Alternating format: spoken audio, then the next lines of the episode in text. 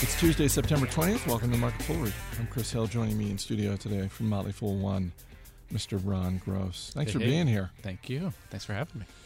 Um, whatever questions I'm going to ask you Why, I don't know why I'm laughing. are going to be so much easier for you to handle than the questions that are happening right now. Have you listened to that? across the river because Oh. as we speak, Wells Fargo CEO and Chairman John Stumpf is testifying before the U.S. Senate Banking Committee. And you know how people say there's gridlock in Washington, D.C.? Yeah. People say, you know, the Republicans and Democrats, they just can't get together on anything.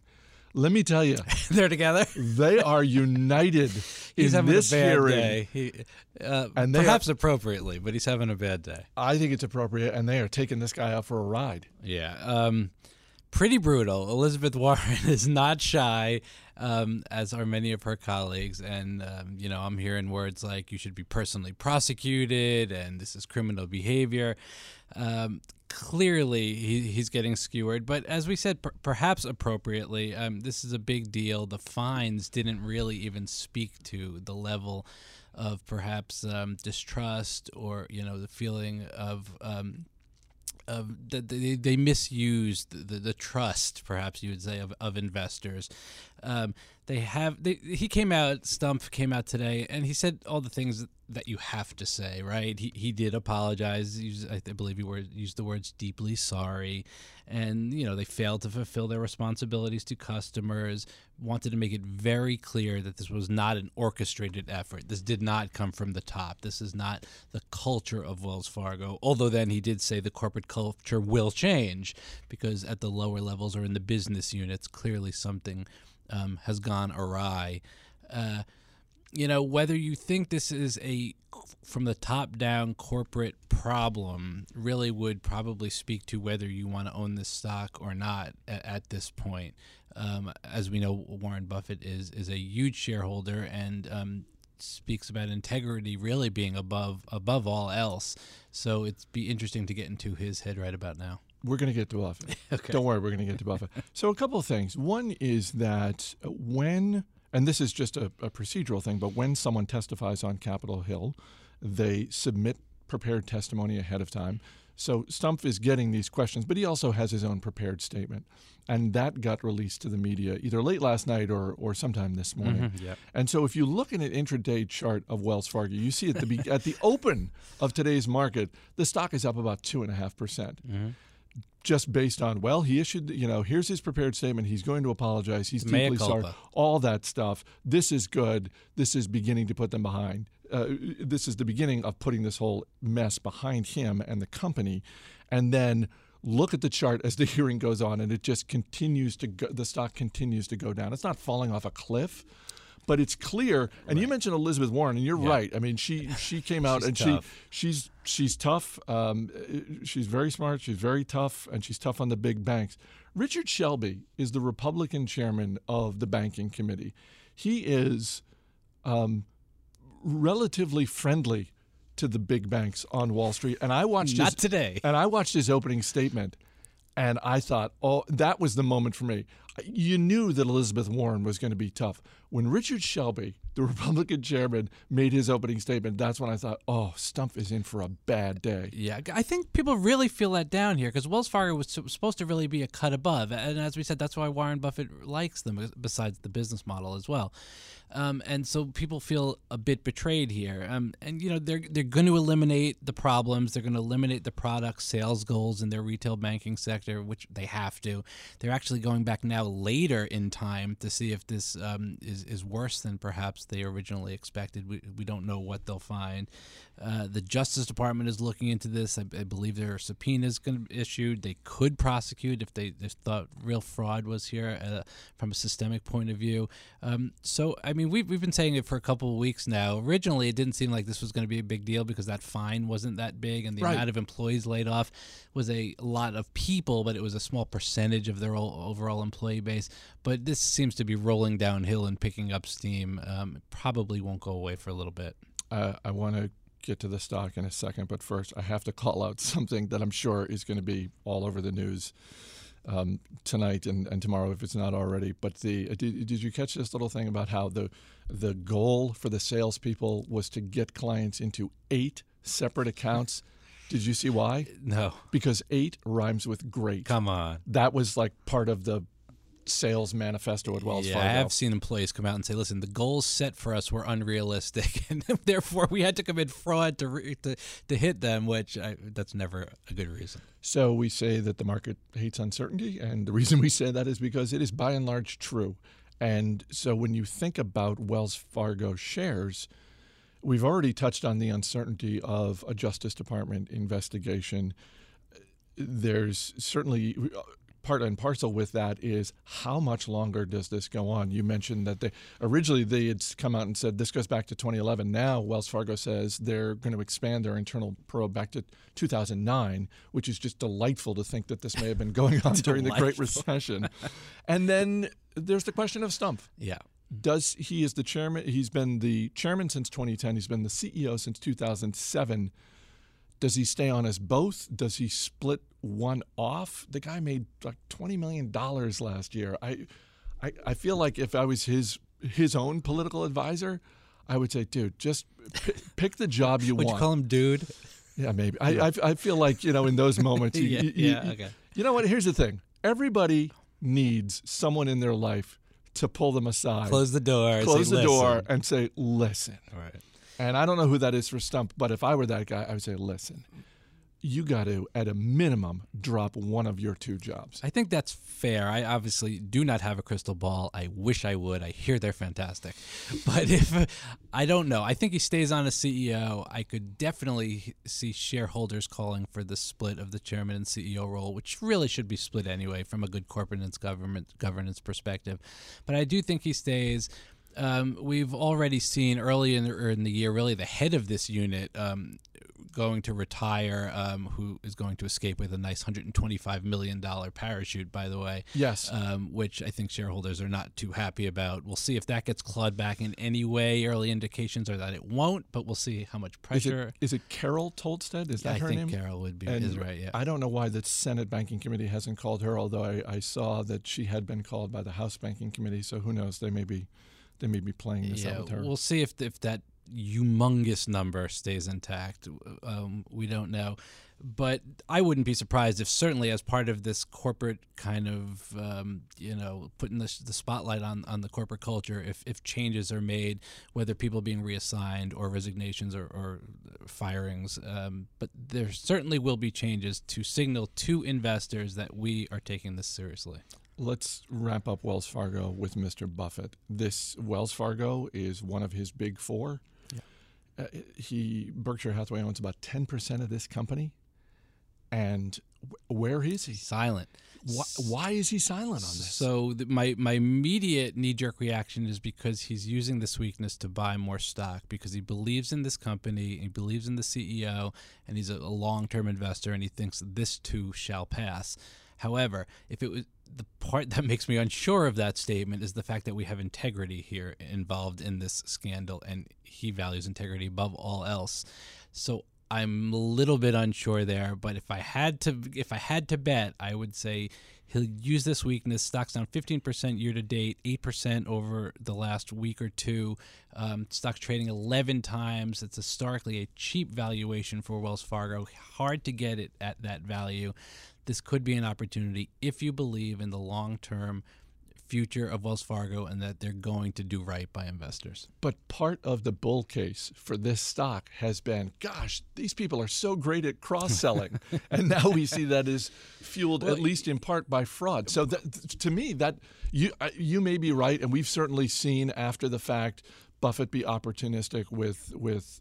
Sh- Uh, companies that he owns buying more shares as they drop, but to the integrity thing, I mean, I, this it- it- you know this is the situation where famously when he took a stake in Salomon Brothers, he he said to them, if you you know if you lose money for the firm, I'll understand. If you lose a shred of reputation, I will be ruthless. And if he's being ruthless, he's being damn quiet Yeah, about he actually could be selling the stock too, and, and, and is being quiet about that.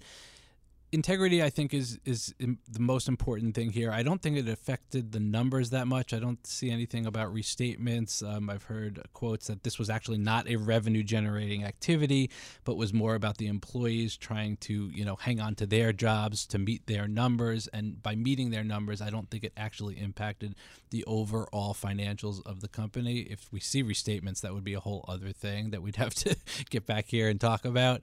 Um, but only Warren Buffett knows what he's doing, and I'm I'm I'm more curious than most. I really want to. Here's what I'm hoping. I'm hoping that we find out whether it's weeks or months from now that I one of the following two things has happened. One is because th- this is what I would be tempted to do if I were Buffett, but then again, that's why I'm not Buffett. yeah, that's one of the many reasons I'm not Buffett because I'm clearly more emotional in this situation than he is. But I, I like to think that at some point he calls Stumpf on the phone and reads him the riot act, and or we find out either with the annual filing next spring or with an up, uh, upcoming quarterly that he has sold off some percentage because it makes up a huge not I'm not saying dump half the mm-hmm. of their holding they can afford to sell off just a little bit of it just as a little bit of a warning shot across the bow and the classic thing that always worked with our fathers which is disappointment. Just some, uh, just something. Uh, I, that's what I want from Buffett. I want some. What if we put him on the board as chairman for a little bit to say, "Hey, I'm not, I'm staying on this board until I see things are right, and then then I'll go back to being a passive shareholder." I think that'd be great. We'll see if he's looking for that. All right. There's actually other news that we'll get to. Um, a couple of vacation stocks are doing very different things with their dividends. Royal Caribbean is raising their dividend by 26%. SeaWorld Entertainment is cutting their dividend in half. Half and then gone. And then gone.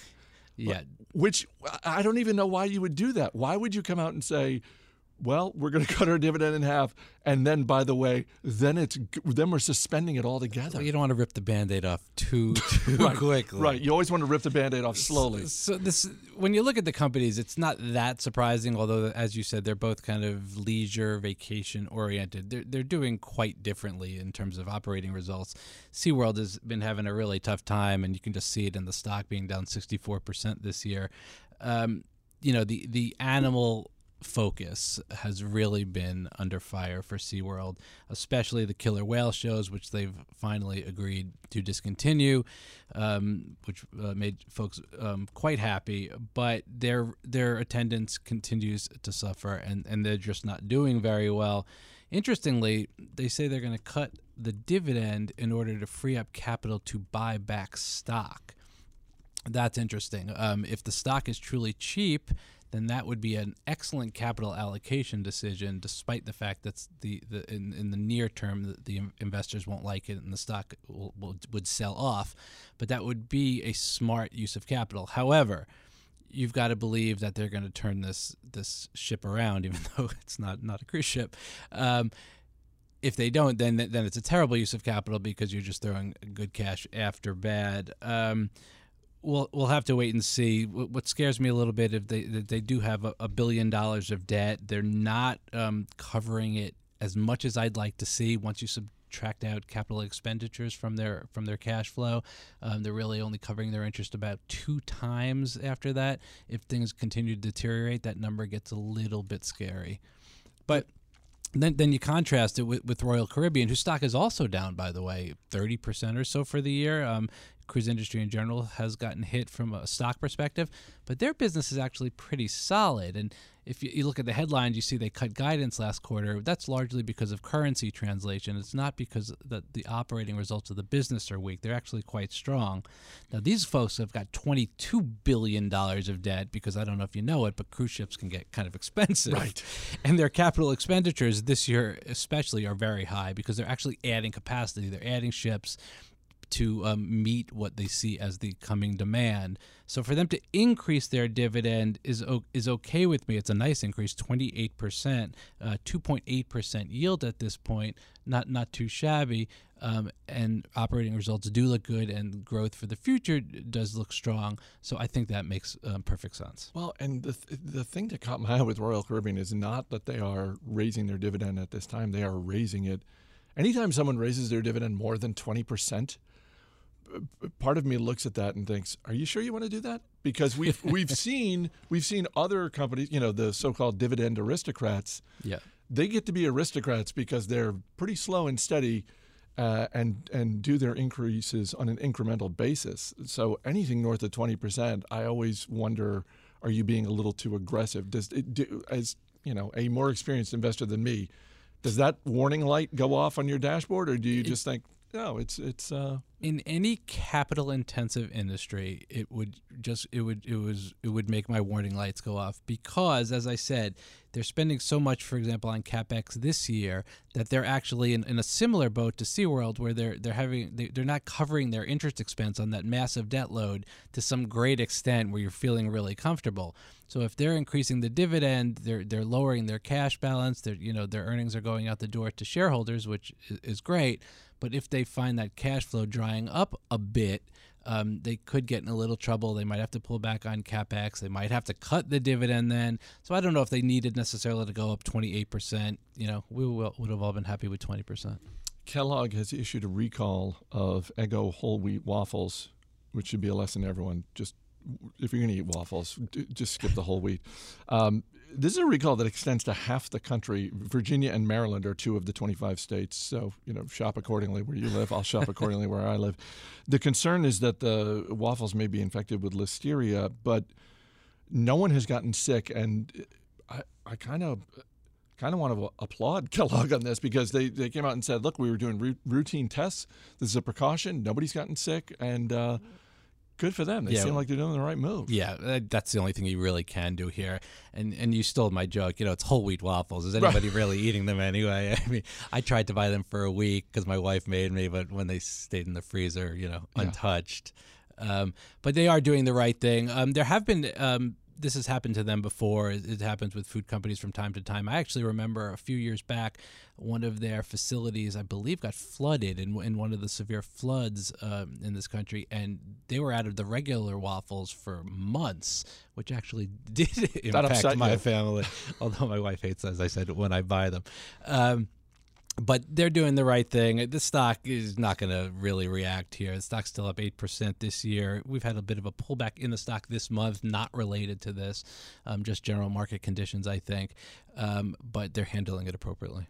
Are you a waffle guy? Are you are you like a like a? I would eat a homemade waffle. Okay, but like you're you're driving down the highway. It's breakfast time. You got an IHOP on one side. You got a Waffle House on the other. You're you're pulling into one. Which one are you pulling into? Wow um, I'm gonna go pancake, but you're waffle, aren't you? No, no, no. I'm more, I'm more of I'm more of a pancake guy. Um, but uh, but as I get older, it's one of those things where I'm like, ah, if I have you know as Jim Gaffigan has a great bit about yeah. pancakes and, and IHOP and, and Pop You know, and, re- and refers to them as carb cakes. And it's just like, you know, if I if I have the carb cakes, then I'm like, well, I guess I'm napping later today because that's yeah. But if you give me a banana pancake, my kids like chocolate chip, but I'm a banana guy. Oh, can't resist. Oh, all right. Too too good. Nice. Good to know. Thanks for being here. Thank you. As always, people on the program may have interest in the stocks they talk about, and the Motley Fool may have formal recommendations for or against. So don't buy or sell stocks based solely on what you hear. That's going to do it for this edition of Market Foolery. The show is mixed by Dan Boyd. I'm Chris Hill. Thanks for listening. We'll see you tomorrow.